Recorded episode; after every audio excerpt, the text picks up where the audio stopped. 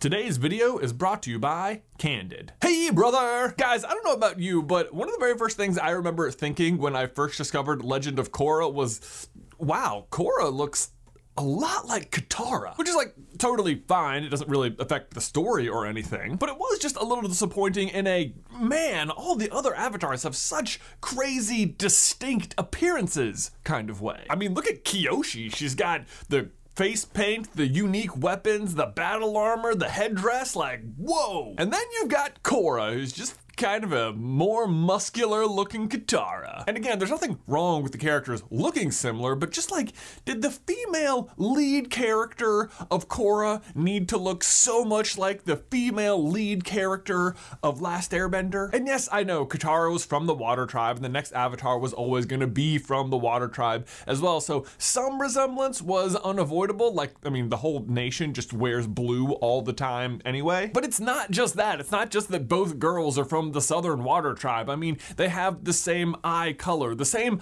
eye shape, and like Katara has her hair loopies and Korra has her hair. Uh, droopies. Honestly, though, the fact that they happen to be from the same place is frankly irrelevant to this theory. The point of which is going to be that no matter where Korra was from, she was destined to look like Katara. Here's the thing. I think the reason we ended up with a main character who looks so much like Aang's girlfriend is literally because Katara was Aang's girlfriend. And today, we get to the bottom.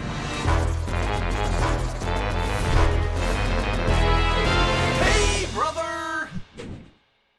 Guys, before we dive on in, I need to give a huge thank you to today's sponsor, Candid. Is there anything you've ever wanted to do, but for whatever reason just keep putting off for no particular reason? Well, if that thing is getting straighter teeth and a better smile, let me direct you to Candid. Thanks to Candid, straightening your teeth is simpler, comfier, and easier than ever. Meaning you too could have that patented Aang smile in no time flat. With Candid, your aligners are comfortable, removable, and best of all, practically invisible. So, unlike wire braces, which I had to suffer through in high school, you can transform your smile without anybody noticing. By high school, I mean from 7th grade to 11th grade, so like most of middle school too. And with Candid, your treatment includes remote monitoring from the same orthodontist who originally created your aligners, so you never have to wonder if you're doing everything right or if things are going okay. You'll always know, and I love that. And treatment happens quick, usually within just six months of time, but you'll start seeing results way before then and all at thousands less than regular braces. So start straightening your teeth today. Right now, our viewers can get $75 off Candid Starter Kit by going to candidco.com slash SCB and then using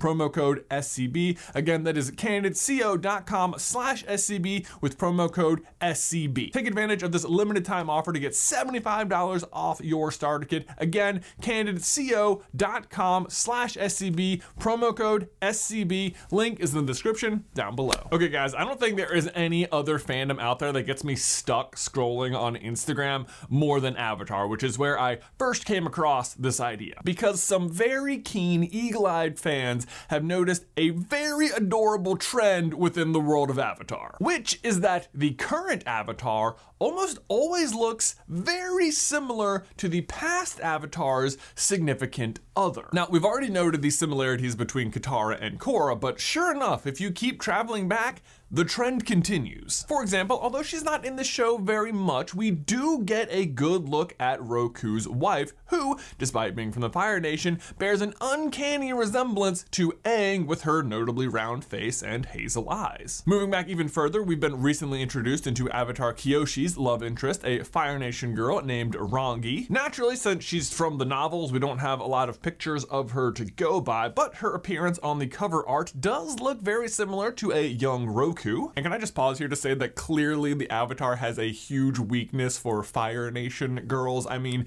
even Korra ends up with Asami. And yes, I know Katara was from the Water Tribe, but we all remember how Aang reacted to seeing her in her Fire Nation getup for the first time. But anyway, the trend doesn't stop there. We don't don't get to see a lot of images of Kyoshi without her face paint and full regalia, but they are out there, and when you find them, you will notice that she does look a lot like Kuruk's fiance, Ummi, which by the way, while we're here, we also have another theory that Ummi goes on to become the Painted Lady, and like, not for nothing, but the Painted Lady, as her name suggests, paints her face, and so does Kyoshi. And doesn't just paint her face, has actual matching eye makeup, and also, also, actually, actually, in the novels, Rangi paints her face as well, but she doesn't do the eyes, she does the chin thing, just like the Painted Lady. So I'm just, I'm just, it's there, it's there. Either way though, that is about as far back thus far as we can track this trend as to this point, we don't know of Yangchen's significant other, if there was one at all, and we don't know who will succeed Korra. Regardless, though, once this pattern was noticed, the meme spread through the fandom like wildfire, usually accompanied by some quote similar to the following. You know how in Japanese folklore there's the saying about how in your next life you'll look like the person you loved the most in your current life? And when you read that and then look at the pictures, like, oh my god, that is so adorable. I cannot believe they included that and that nobody noticed it till now and just oh, it just warms the heart. And personally, I could not wait to like dive in and figure out what the exact folklore was so I could make this exact video and regale you with all the adorableness of it. But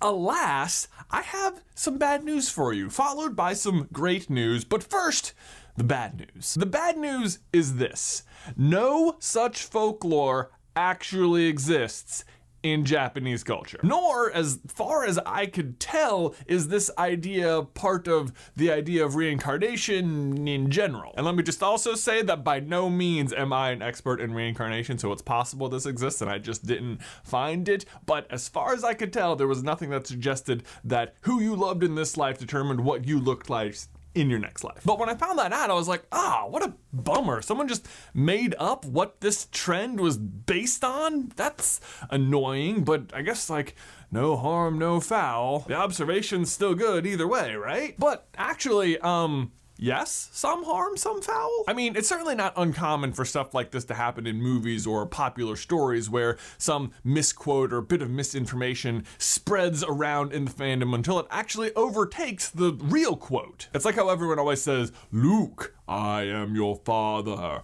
when actually the quote is, No, I am your father. Although let me just say, if in the future this is my son Luke watching, I I am your father. You probably didn't mean me to tell you that. Or Hal, did you know that the word Ewok isn't ever actually said in Return of the Jedi, and yet you all happen to know what these little bear guys are called? Did you know when you say the quote, Houston, we have a problem, you were actually quoting the movie Apollo 13, Houston, we have a problem. which is misquoting the actual transmission log, which says, okay, Houston, we've had a problem. Which to me is hilarious because it's like the most famous one liner people know from NASA. Except that is the other super misquoted one liner from NASA. One small step for man, one giant leap for mankind. Which, of course, everyone loves to point out how man and mankind are actually synonyms, which makes this very meaningful quote basically redundant and kind of meaningless. But, but the story goes deeper because then Neil Armstrong himself said that he actually said one small step for a man, but the transmission just didn't pick up the word a, and that changed the whole thing, and it was a really bad time for it to miss something. Which, like, come on, NASA, how hard is it to talk to somebody on the moon? I mean, last I checked, Sokka was basically dating her before she died to revive a fish. But look at that, we've come full circle. Uh, kind of. The point is, stuff like this normally isn't very harmful, it just sort of fades into our vernacular. But this meme is a little different because it actually involves rewriting another culture's folklore and history, which can lead to a lot of misconceptions or incorrect beliefs about how other places operate and the kind of things they believe in, which ultimately could end up affecting how you treat someone in person based on those incorrect beliefs. Anyway, I know this is just an adorable little meme, but it's just fascinating to me the speed at which this sort of stuff can spread sometimes. I guess what I'm saying is, meme responsibly. The great news is, though, that even though the sourced folklore doesn't exist to explain this phenomenon in the world of Avatar, that doesn't mean there isn't another explanation. I mean, this pattern is so obvious and established five avatars over that it cannot just be total coincidence, right? So today we wanted to offer a more in-universe explanation for why this might be happening, why each avatar happens to resemble the significant other of the past avatar. So, as ever, when looking into what ties each avatar from one life to the next, you almost always have to start with Raava. Raava, in case you don't know or you haven't watched Korra, is the literal spirit of light and peace in the world who permanently fused with the first avatar, Wan. She is the reason the avatar can use all four elements and enter the avatar state. And being a spirit herself, she is also the reason the avatar can act as the literal bridge between the human and spirit world. And every time the avatar dies, she is reborn into the next avatar, carrying with her an imprint of every avatar she has been a part of until that point. So it almost might make sense for the next avatar to just continue to resemble their last self, but obviously that's not the case. So what's going on. Clearly, it has more to do with someone the Avatar loved, and personally, I think this is a representation of how Wan first merged with Raava. At one point, the two existed as separate beings altogether, and honestly, Raava was kind of distrustful of Wan and all humans, thinking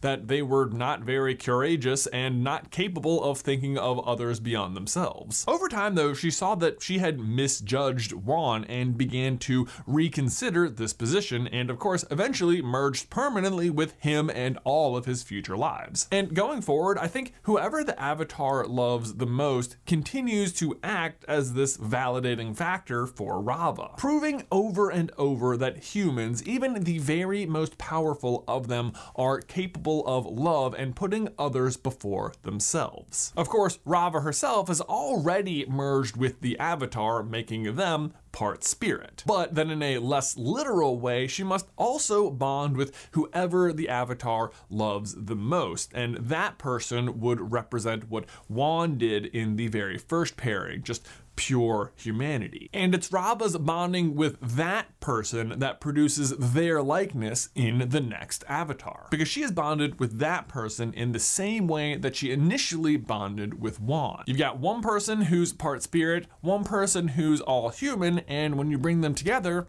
they make the next avatar. I mean, not literally create the next one, just like the likeness of the next one. Also, for what it's worth, I don't think this has to be romantic love. It can just be love in general. So it could be familial love or like a best friend or something in the case that the avatar didn't uh, romantically end up with someone. But there you go. That is our in-universe explanation for this very, very adorable pattern in the world of Avatar. Guys, my question for you and everyone else is, what is your favorite misquoted thing? Let me know in the towel section down below. There are a ton of these. For example, uh, what do you think Humpty Dumpty looks like? Are you thinking of an egg? Why? Guys, thanks as always for watching today's video. Don't forget to leave a like on it if you haven't already, and subscribe so you don't miss any future Avatar action from us. If you want to see why lightning bending suddenly became so common in Korra, you can check out this video right here. But Ben, until next time, I will see you in another life, brother. They never said he was an egg!